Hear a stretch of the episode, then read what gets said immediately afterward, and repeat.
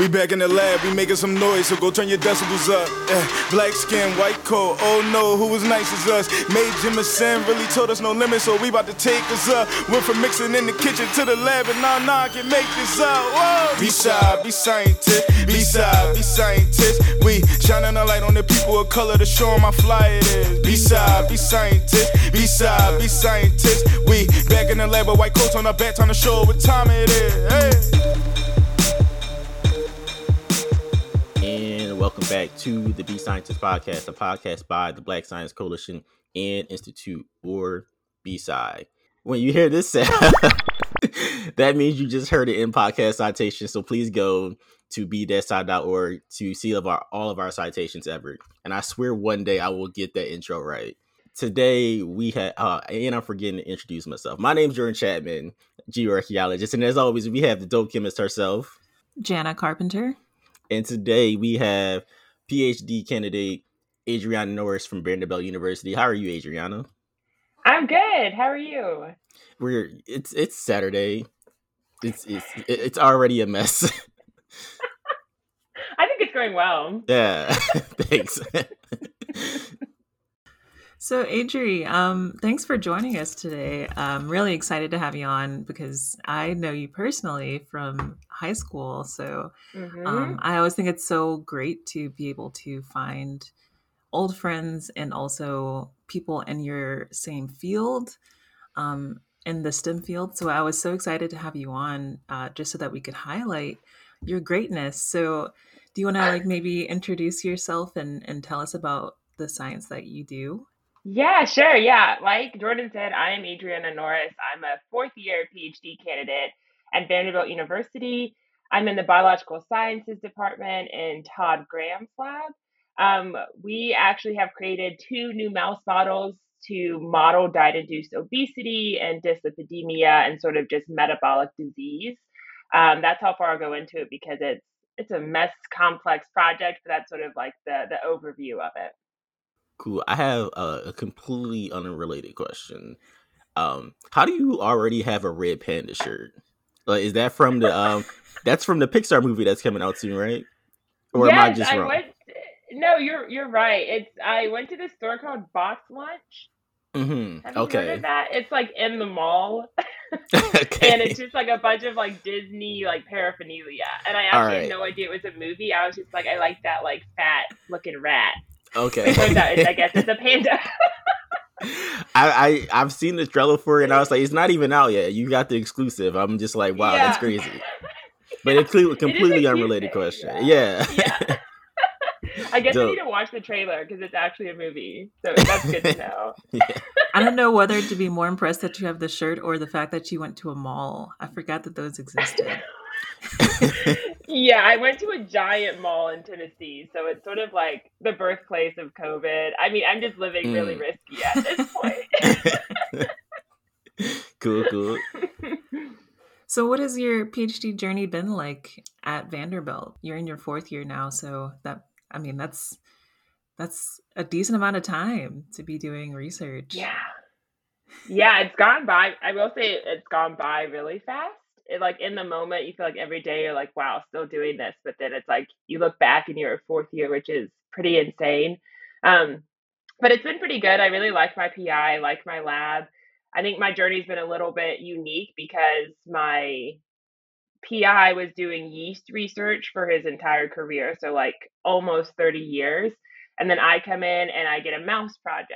So it was like everything i was doing was sort of pilot experiments, new things. I had to ask, you know, anybody for protocols, like nothing was established. So that's been, I think, interesting and also painful. And I think I've had to become really independent kind of quickly because it was like, I'm sort of, you know, we have collaborators that are awesome, but I am sort of like very on my own within my own lab with the project.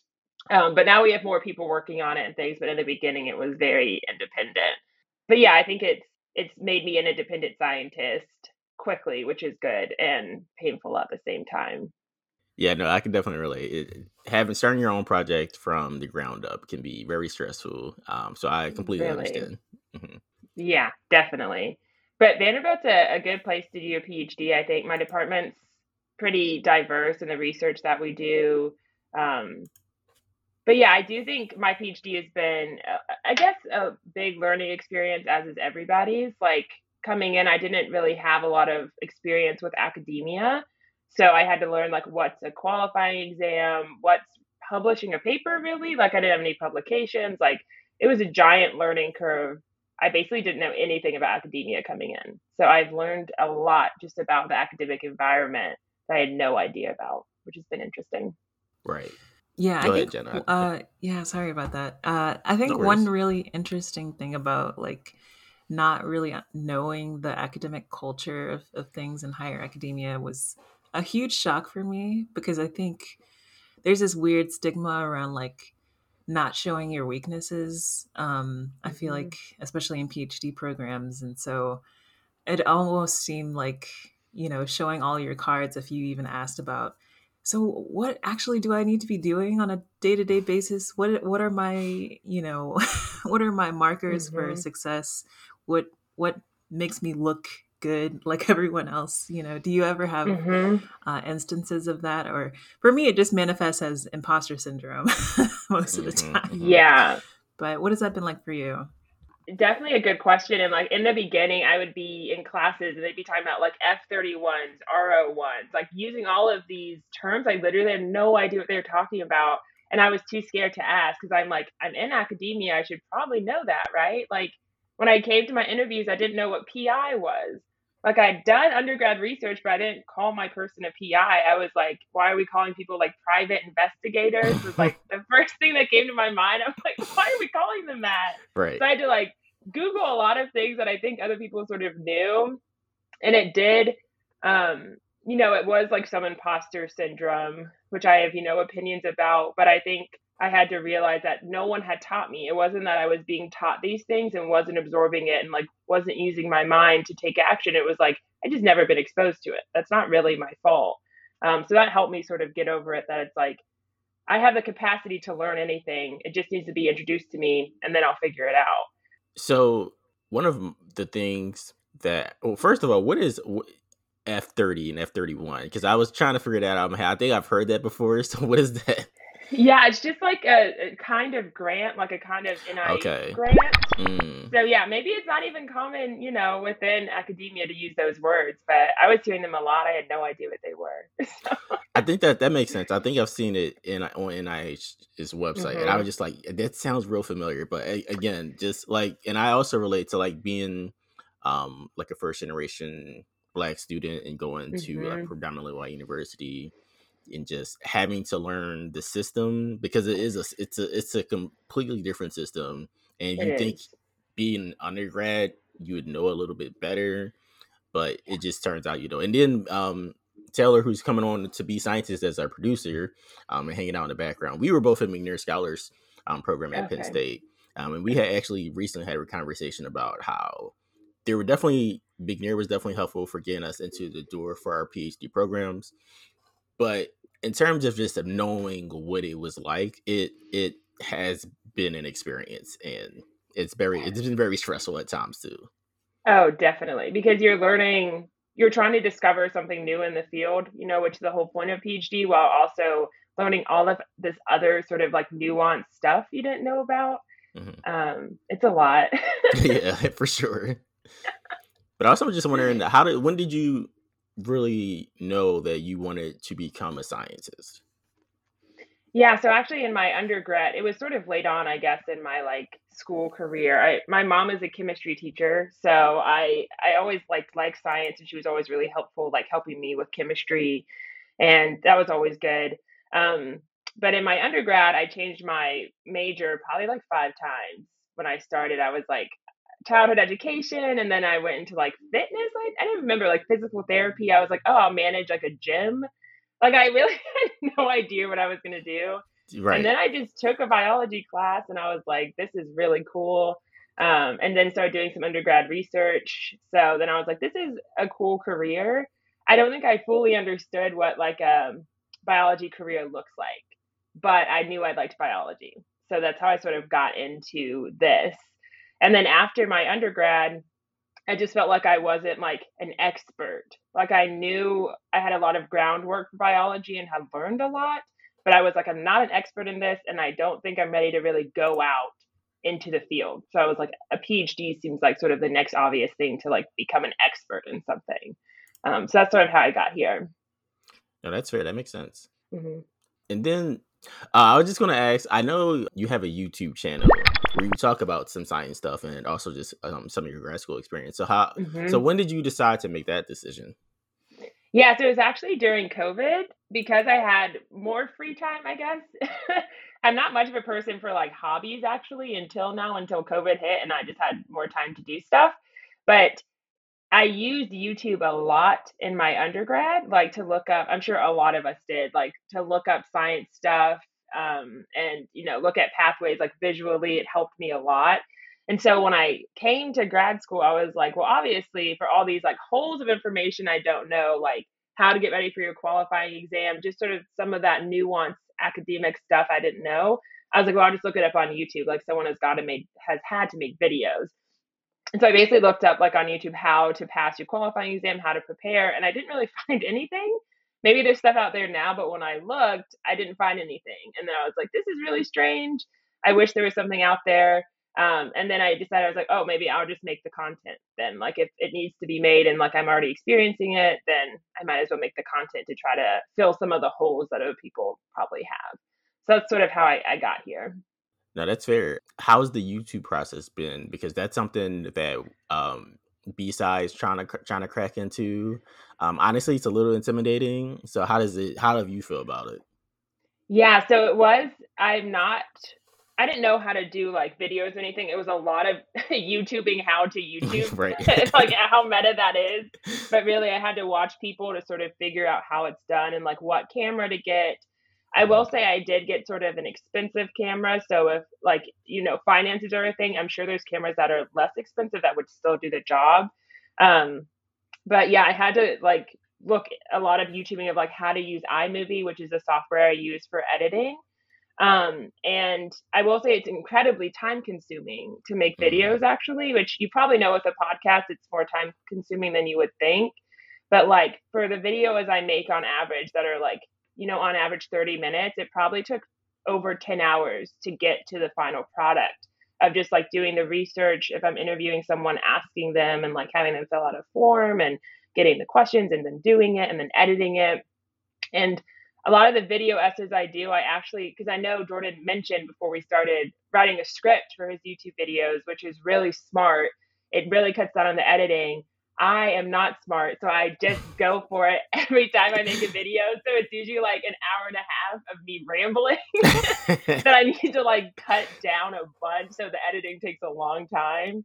Um, but I, I will say it's probably really smart to do a script, but that sometimes it feels like it's a barrier to just getting to do the thing. Exactly. I was just going to say that um, so I've kind of been trying to write scripts for probably mm-hmm. like I don't know, like two or three months now. And mm-hmm. honestly, like it probably would have just been better to just get on there and start talking because then it'd be uh-huh. like, all right, you, have some things that that are already there, like you can just edit it and then move on. But exactly writing the script and like doing the research, it is taking a lot more time than I would uh, like.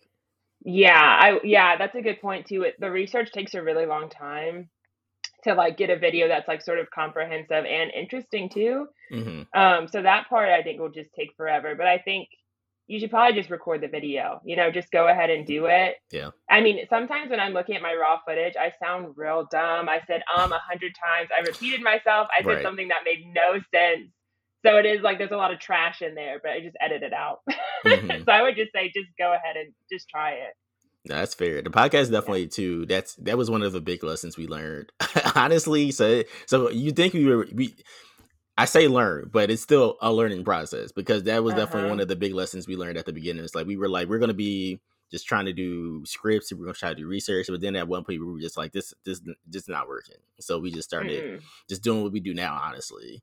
Mm-hmm. Mm-hmm. Yeah, and I think it's done really well, and I think if this becomes like your career, then you could take more time to do it. But like, you know, this is like your side hustle because you all have a million other things to do. So it's like just do it as well as you can. It's okay right. if it's like a little sticky and messy. Mm-hmm, mm-hmm. That's fair. Yeah, because we, we definitely tried to do a lot of deep dives in the beginning and, and mm-hmm. something that we're hoping to do again uh, a lot more frequently if we can. But yeah, it would take a full week of research, you know, and then we're like mm-hmm. also in grad school, and it's like, you know, yeah. I haven't slept in a few days. This is kind of. yeah, I feel like it's funny because you're like in grad school, and you obviously there's always like literature you could read about your thesis, and I'll be like reading about this weird academic topic for hours and like doing all this research, and I'm like, this has nothing to do with my thesis. Like, it's literally just a hobby. Right. like, but it is honestly like I found it a lot more rewarding to do like the science communication stuff, and maybe that says a lot about me and like what I actually want to do. But like yeah. I've just found it a lot more rewarding to learn about like science history and then those other science concepts that aren't related to mm-hmm. the things I'm actually doing. And I don't know if that's something you've also experienced. Yeah, because when I came into academia, as probably many people feel when they first come in, that oh, I'm going to be a professor. Like, mm-hmm. definitely, that's my path. Um, and then when you're in academia, you're like, oh, probably like one out of 20 of us are going to be a professor. Right, right. Maybe. And it's probably not going to be me, unfortunately. Mm-hmm. So I started to have to look at different things that I was hopefully going to become good at. And then the YouTube was actually more of the hobby. And then I was like, I think I'm actually sort of good at this. I really like doing it. Like it doesn't feel like work. Mm-hmm. Whereas sometimes in the lab, I'm like, it feels like a job. Like uh, this task is like for my job and it's like not I don't get the little flame in my stomach anymore of like, oh yeah, I'm doing an experiment. I'm just like, I don't want to do this. Makes sense. But with yeah, but with YouTube, I'm like excited to do it, and it's like I like doing it. So I'm just gonna chase that feeling, I think, and wherever it takes me, hopefully somewhere where I have a job where it doesn't feel so much like a job. Mm-hmm. Oh, that makes yeah. sense.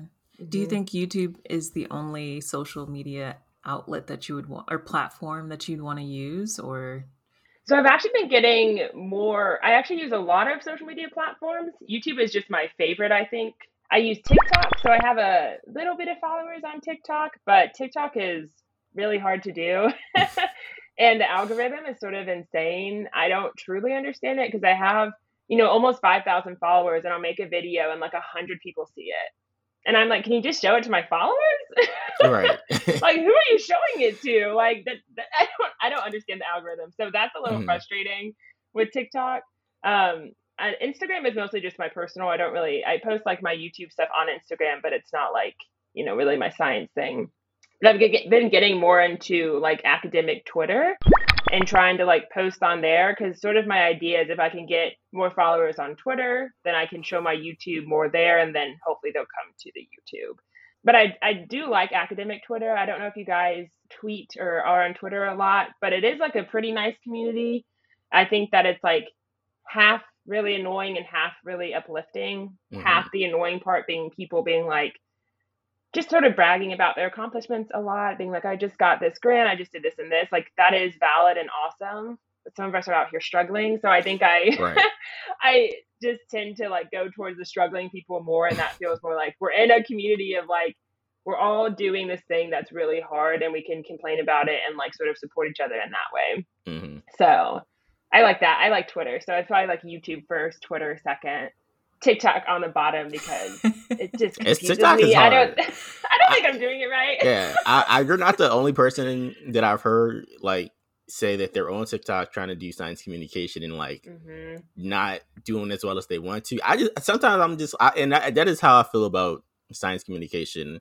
Sometimes yeah. it's just like we got to compete against like whatever trend is happening on any social media website and then like what we're doing and like it, it's it is tough it's it's it very is, tough it's hard mm-hmm. and i think we're also competing against like the people who say they're science communicators that are like literally just spilling out bullshit mm-hmm. because people like a lot of like the general public likes to take that sort of stuff in because it's like easy they're like right. this thing will cure this thing like if you drink this lemon tea you will you won't be blind anymore people like that it's like oh i do this and then i get this like that is a nice conclusion mm-hmm. and i think a lot of other people's science communication is like this is just sort of this complex thing there's not an answer the field doesn't really know i'm going to try to tell you something about it but there's not like a pretty conclusion wrapped up in a bow which i think is sort of hard to deliver to people in a way that they like want to digest. You know, mm-hmm.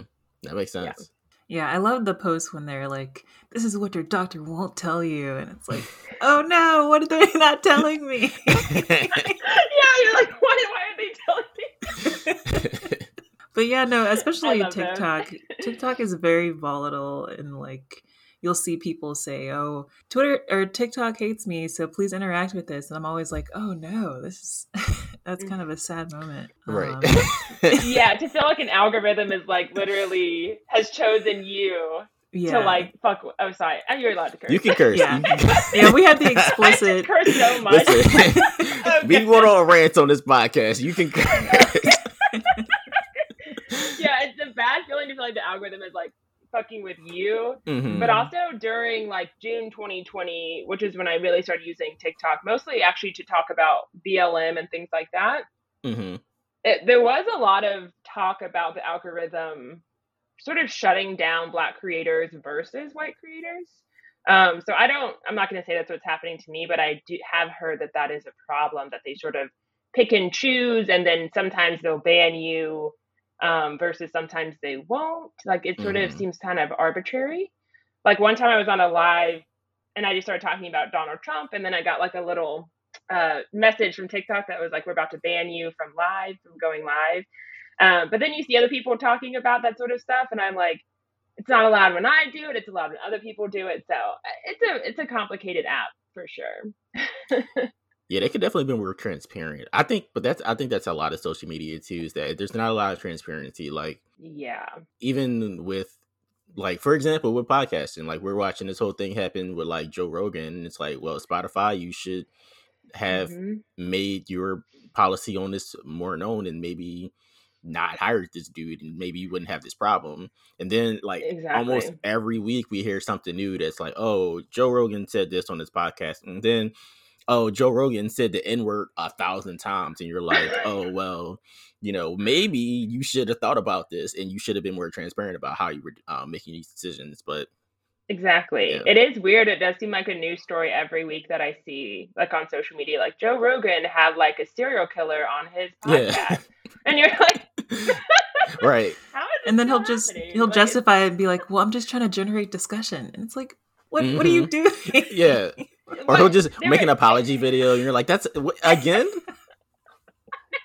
I love I love the apology videos. Honestly, did you guys see Travis Scott's apology video after? No. The, I just saw people do like parodies of it, but it was him like not even looking at the camera, like, "Yeah, I'm sorry about that." I'm like. Maybe get like your publicist to help you. That's crazy. Every every every celebrity at this point needs someone like a PR person prepared, like on a yes. just on a jump, because like yes. it's just too much. Like it's just too much to have to do all this stuff and then have to work with social media. Like it, everyone just needs a PR person at this point. Yes. I think Kanye is really showing that right now, to be very true. Get Kanye a marketing team, like help him. Yeah, just, for sure. He, someone to just tell him start... to turn off your caps lock, like just turn it off. You know? I don't know if he knows how to turn it off. He's like, this is what letters look like. this is what all letters must look like. it's so funny. Man, that dude, it's just it's just crazy. Like it's just, it's just every something every it's just with him too it's like every week like kanye every like week. you were once like the golden child of hip-hop man. Just just just go back to that guy and he's just like nah i'm not doing that. Yeah and like he'd be like they miss the old kanye and we're like we really do. We, re- we cannot explain how much we do. Yeah like you really yes. It's crazy out here. It really is Okay, but getting back into the vein of science, um, this is why you need a script. this, is why, this is why we need a script. because it is really easy, especially when we talk about social media platforms, to to like get off on a tangent because it, it mm. is it's so ingrained in, in our culture, and so it's it's fine, it's fine. But um, maybe like going back to your YouTube channel, we wanted to know more about your most recent YouTube video uh, where you did a book review and mm. what that was mm. like. Yeah, so the university, um, Vanderbilt, sent out a book talking about how they handled COVID. Um, and they basically sent it out sort of unsolicited. They sent it to people's houses. Um, and it, presumably, I don't know the number, but it, apparently they spent a lot of money on it uh, to like write it and, you know, put it into book format and then just send it to everybody. Um, and I wasn't planning on reading the book. I just heard from a lot of different people that they were really unhappy about it, like the contents of it. Like people in the Vanderbilt community saying, like, I can't believe they did this. This is so hypocritical. And then also our there's a grad student union and they had like a sort of returning the book day mm. where they were like write your own story in the book like what actually happened during covid and then we'll return it to them. So that it was like sort of a thing where people were really unhappy. So i was like i might as well just look at what's inside of it. Um it really was it's very like has an incredibly propaganda tone um, and like, you know what? I appreciate Vanderbilt not firing me for like putting out publicly how much this book is like sort of eh, like right. not great. So I do, I'll give them props. Like, thank you for giving me free speech and not, you know, mm-hmm. being, I haven't gotten an email of like to cease and desist yet. Right. So I do appreciate that. But I will say the book is like incredibly proper, what's the word? Propagandist. And just like writing it before COVID is over is sort of like just a icky thing to do um, because they're basically like, we did this, we handled it so well, blah, blah, blah. This is before Omicron. This is before all of these different like variants. And it's like, right.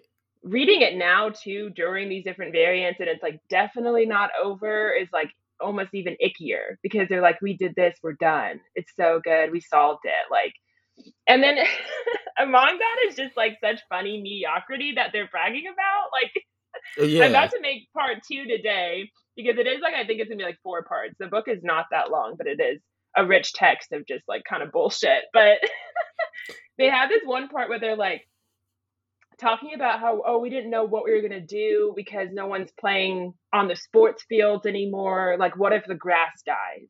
So we decided to use this new fertilizer. Like people are dying at this point. it's, a, it's a pandemic, and they're talking about. They're like, we were so smart to get this fertilizer. Why did you put that in here? I would love for UGA to write a book like that. Honestly, like, wow, I that would wow. be my first video on YouTube. Is just like, yes, just shitting on UGA for doing that. Like, cause wow, that's crazy. Yes. Actually, for real, it is just like sort of shocking.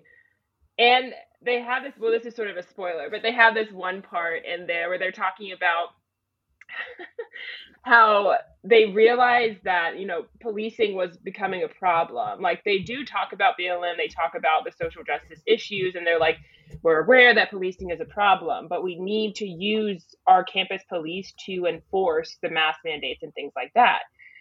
So their solution was to let the police on campus wear normal clothes like to wear mm-hmm. their like street clothes. Mm-hmm. So basically, their solution to policing was to let the police walk around in their normal clothes, so people wouldn't know they would police.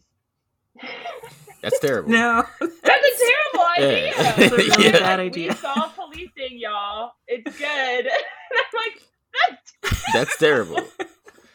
Thanks, Vanderbilt. Thanks. You put the police in khakis, and now I feel really safe. I feel so much safer.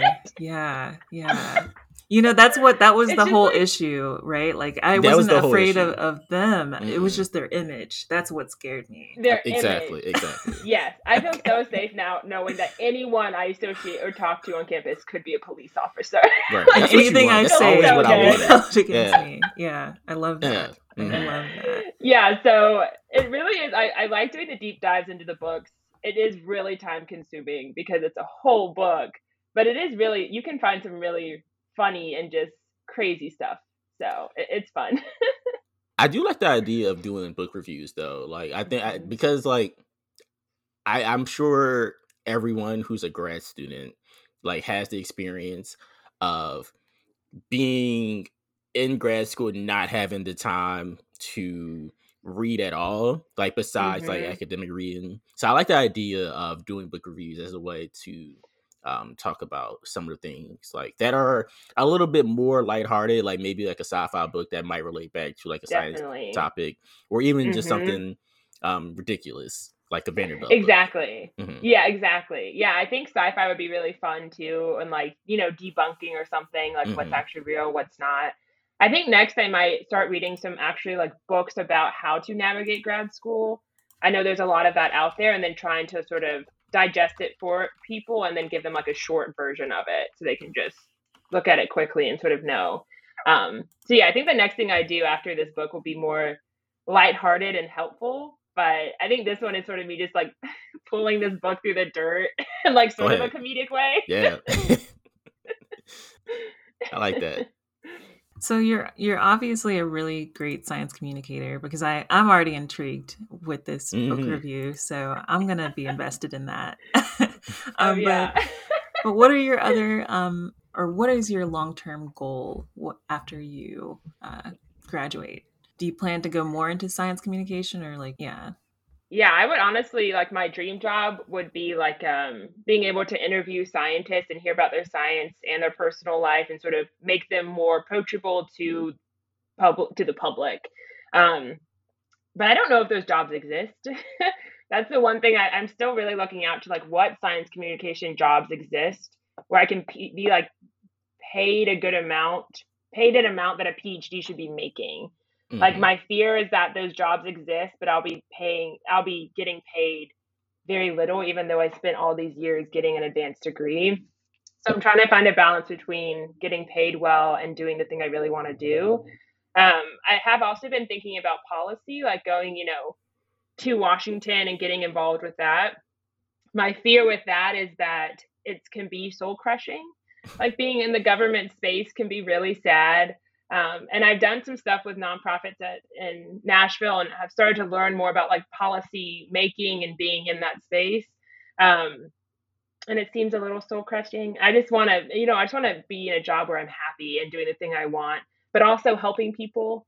Because I think, um, you know, being a person of color and getting this far into academia and, you know, going to get the PhD, that we sort of have a responsibility to help then once we get there because I've had a lot of privilege to get to this point.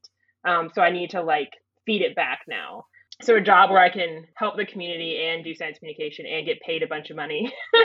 right. I just have to find the position. Yeah. Um, shameless plugs for BSci, I guess, is that we do we are trying to develop a science policy platform um, so that we can kind of do some of those things. And there are some other groups that have been um, popping up. Like there was one recently called, I think, Our Future is Science. It looks like they were like a collaboration between some like different like private science foundations. So that's okay. but that is a pathway. And there is also the um, National Science Policy Network that BSci has worked mm-hmm. with to and they um directly cater to like graduate students in early career sciences. So that's one you could look into. Okay. Mm-hmm. Shameless yeah, plug for awesome. them too. Mm-hmm. Yeah, yeah. And when I'm in, you know, start to go in the job market, I remember you guys and ask you for help. for sure. Yeah. Hopefully, we'll have more fun in Albert. That's yeah. That's what we're after right now. yeah. and you know what? I would love to interview y'all for my YouTube channel. I don't know if it's too much like us just interviewing each other, but I have a lot of questions about BSci. It seems really cool. I'd love to hear about what you guys do. So for sure, yeah. mind, yeah, that'd mm-hmm. be awesome. We've we've done some. We we have some YouTube stuff. It's just that okay, like it's mostly like we have the live stream from when we did um our Give A twenty eight and. I think some other stuff. But it's just like okay. we're both I think we're both very nervous about the YouTube sphere. So this sounds like a good entryway because we kind of know you. So it's like, all right, you know, it's like just exactly get this get yeah, the toes wet. I think yeah that you have to be comfortable with like the first few things that you put out into the world on YouTube might be kind of bad. Mm-hmm. It's okay. like from my first video to now, like I have improved a lot.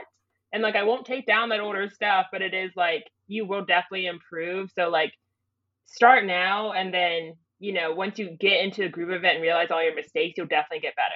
It's okay if the first stuff is like eh, a little bad. it's fine. Yeah, that's fair. yeah. So, uh, I, and this is so strange. I, this is like the second time I've done this, but we usually wrap up our conversations by asking our guests, in what ways do you think you inspire others to be scientists? Yeah, I think because I've heard you talk about this on the podcast, and I've been thinking about this for weeks. So it's probably I thought about it too much, and I couldn't. I really couldn't think of anything good, but I was like, I think I'll inspire scientists to just do it your way. Do academia your way. It can be sticky, it can be sort of ugly, but just do it your way. Um, it can be funny. it doesn't all have to be so serious, the whole academic environment and this whole process. So I try to take it with more of a comedic viewpoint in that, you know, and even like a nihilist viewpoint that like this all doesn't really matter and it's fine. Just do it your way. It, it's all to be okay. If you make it through the PhD, if you don't, if you decide to do something, if you decide to become an artist your third year and you quit, it's fine. Just do it your way. There's no perfect way to do it. Yeah. So I feel like I have that mindset and I hope I can show other people that mindset. Cool, cool. Yeah, I think that's a great answer. Could you plug some of your um places to follow you? Yeah, so YouTube, obviously, mm. it's Adri Cortee. The Cortee is C O R T E E. That's my middle na- middle name. That's actually Cherokee Indian. So oh, that's okay. pretty cool. Um, so follow me on YouTube. All my others are sort of just Adri Cortee with like maybe a dash in the middle. But if you look up Adri Cortee, you should find me um, so on Twitter, on Instagram, on TikTok, if you want. um, but yeah, so feel free to engage. I'm always open to conversations, new ideas. So yeah. Well, sounds good, folks. So thanks for podcasting with us, and we'll catch everyone next time. And don't forget to be scientists until then.